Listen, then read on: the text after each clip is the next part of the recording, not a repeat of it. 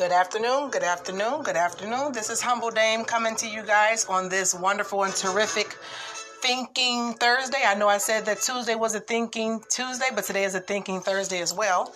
As I was sprucing up my home before my kids get back out of, from out of school, off the school bus, and trying to get their food together, and I'm folding clothes, and you know what us moms do sometimes our house is always clean, but in a realistic house, it's not always clean.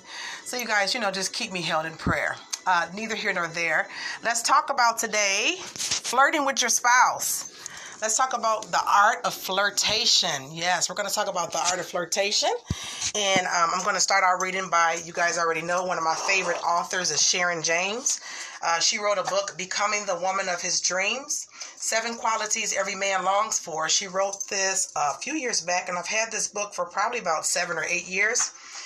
It has post it notes in it, some of the pages are falling out. I have taken countless notes and wrote written poems off of this particular book. Um, I have post-it notes. Just this book is just awesome. So I'm going to start out by reading on page 133, and it's talk about communicating effectively. Do you remember the first days with the man who became your husband? You wanted to know everything there was to know about him. What about his what his family members were like, his favorite food, his favorite subject in school, what he wanted in a wife, how many children he wanted, his favorite color. You studied him as though you were preparing or or prepping for your final exam. Now that you're married, you've just you've only just begun to unlock the heart of your man. Talking is something that just comes natural to us girls. Research makes it clear that little girls are more verbal than little boys.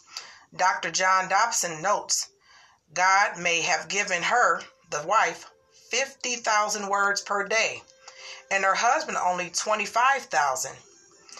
He comes home from work with 24,975 used up and merely grunts his way through the evening. He may descend into Monday night football while his wife is dying to expend her remaining 25,000 words. That means when your husband comes home from work, he most likely is running low in the words department. When it comes to understanding a man's mind, how a man's minds work, in the words department, reading the newspaper is a is an effective exercise. A trained newspaper uh, reporter will give the article a catchy title, and then he or she will list the important facts of the article in the first few sentences. If you're intrigued, you'll read more. If not, you'll obtain the gist of the situation in the first paragraph, and that will be enough. So I think this is really good. Um, I'm going to go uh, further down where it's basically that was actually a very good analogy there.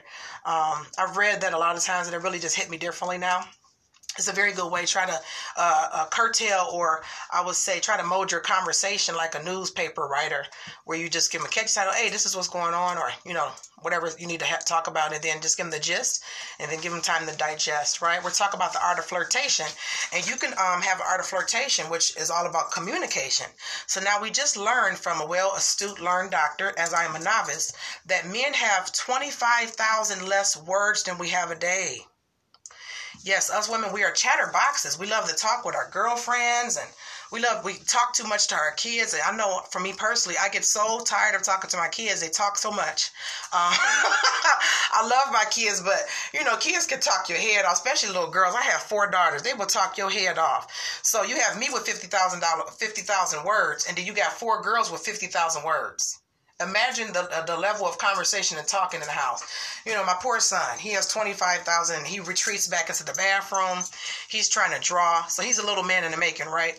But uh, we're talking about the art of flirtation. So um, in order to kind of curtail our flirtation with our men, a lot of times women think that they have to express a lot of themselves as far as like speaking a lot you know, talking a lot. After a while, a man will zone out. And it's not to be taken personally or anything like that. It's just that they have 25,000 words a day, man. That's half the amount that you have. So, since you have that knowledge, you can use that to your advantage when it comes to the art of flirtation, right? So, with that being said, I am going to talk about, let's just remember that so we won't talk their heads off, you know. Sometimes we can talk too much. And I'm a woman, and the older that I get, I'm turning into my dad where I just don't like to talk that much especially since I talk to my kids all day or making appointments and then I'm a writer. So my writing process is quite weird. I kind of talk to myself, not in a crazy way, but I get just to get my thoughts out and then I start flowing into writing, right? So by the time my kids get here, I'm just all talked out, you know. So we're going to go to this beautiful article. It is on Mark Merrill, markmerrill.com, okay? And it says eight creative ways to flirt with your spouse.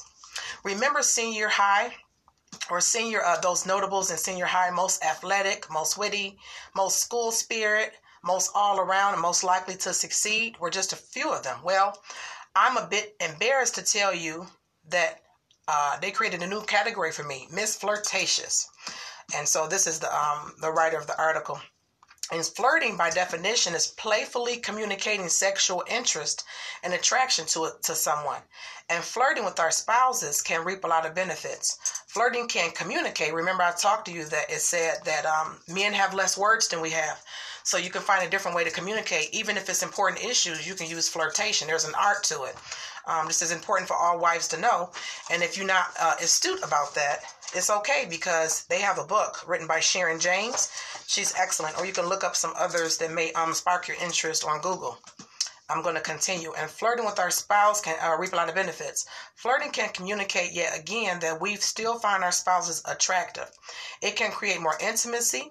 Flirting in front of the kids, even uh, though they may react with something like, that's gross will reinforce a sense of love and stability at home as they see their parents showing healthy desire to each other.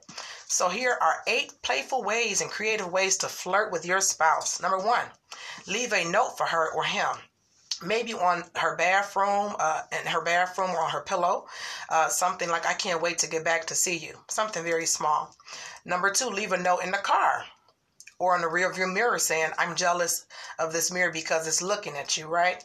These are cute little playful ways. Um, number three, serve him practically in a surprising way. If you don't normally cook, make his favorite meal. That's a beautiful thing. Number four, text him when you get up and when you go to bed. You are so awesome. I love you. Number five, come up with something corny but fun to tell uh, her, him or her in an email. You must be overdue from the library because you've got fine written all over you, right? That's kind of funny because it kind of make them laugh and it's corny on purpose. We're not trying to be corn balls, but it's corny on purpose. Number six, turn on your favorite song on your smartphone and dance in the kitchen with him when he least expects it. This would be great for me. I'm going to have a little piggy note. If I was married and the kids were asleep, I would just dance in the kitchen naked. You know, the kids are not going to wake up. You know, just do that. Turn on some Jodeci or something. You know, spice it up a little bit, right? Number seven, Get dressed up, go outside, knock on the door, and ask him out for a date. Now that's a good one. I actually really like that one. Uh, oh, I really like that. Like I was be like, I'll be right back. Act like you're running an errand, and then you know you're all dressed up. I'm just gonna go to this doctor's appointment, and you come back and knock on the door right back, and ask him out on the day. Isn't that beautiful? It seems kind of juvenile, but it kind of keeps you know things fresh. Number eight, put a sincere, unexpected comment of praise for him on Facebook or Twitter. This has to be done in a humble way and should be uh, should have substance to it. Excuse me. So it goes on to say um, different things about uh, why he flirts with his wife and why his wife should flirt with him. And again, you guys can find this on markmerrill.com. Uh, the name of the article is eight. It's talking about markmerrill.com. It's helping families love well eight creative ways to flirt with your spouse. Okay, and I think it's really cute.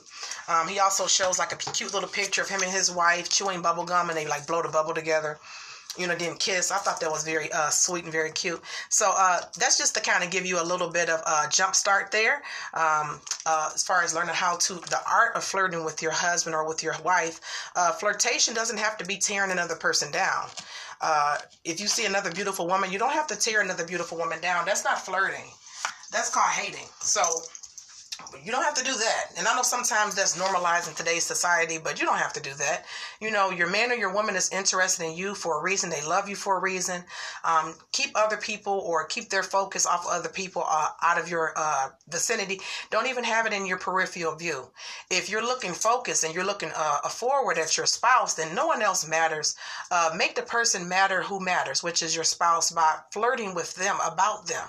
Don't make it about someone else. Don't compare them to other people. Um, that's the quickest way to make someone feel extremely insecure. You can be inspired. Maybe your girlfriend went out on a roller coaster day with her husband, and you can say, I want to try that, you know, for us, let's go somewhere else. And you can tailor make it to your spouse. But, you know, as far as like sitting around, like, you know, hating on someone and then saying, well, she does that, well, I don't do that, that's not flirting. And uh, men are very smart. And remember, it says they have 25,000 less words than us, but that doesn't mean that they're uh, 25 less thousand brain cells or they don't understand what's going on. Um, it's best just to flirt with them about them. Or women, flirt with your husband about him.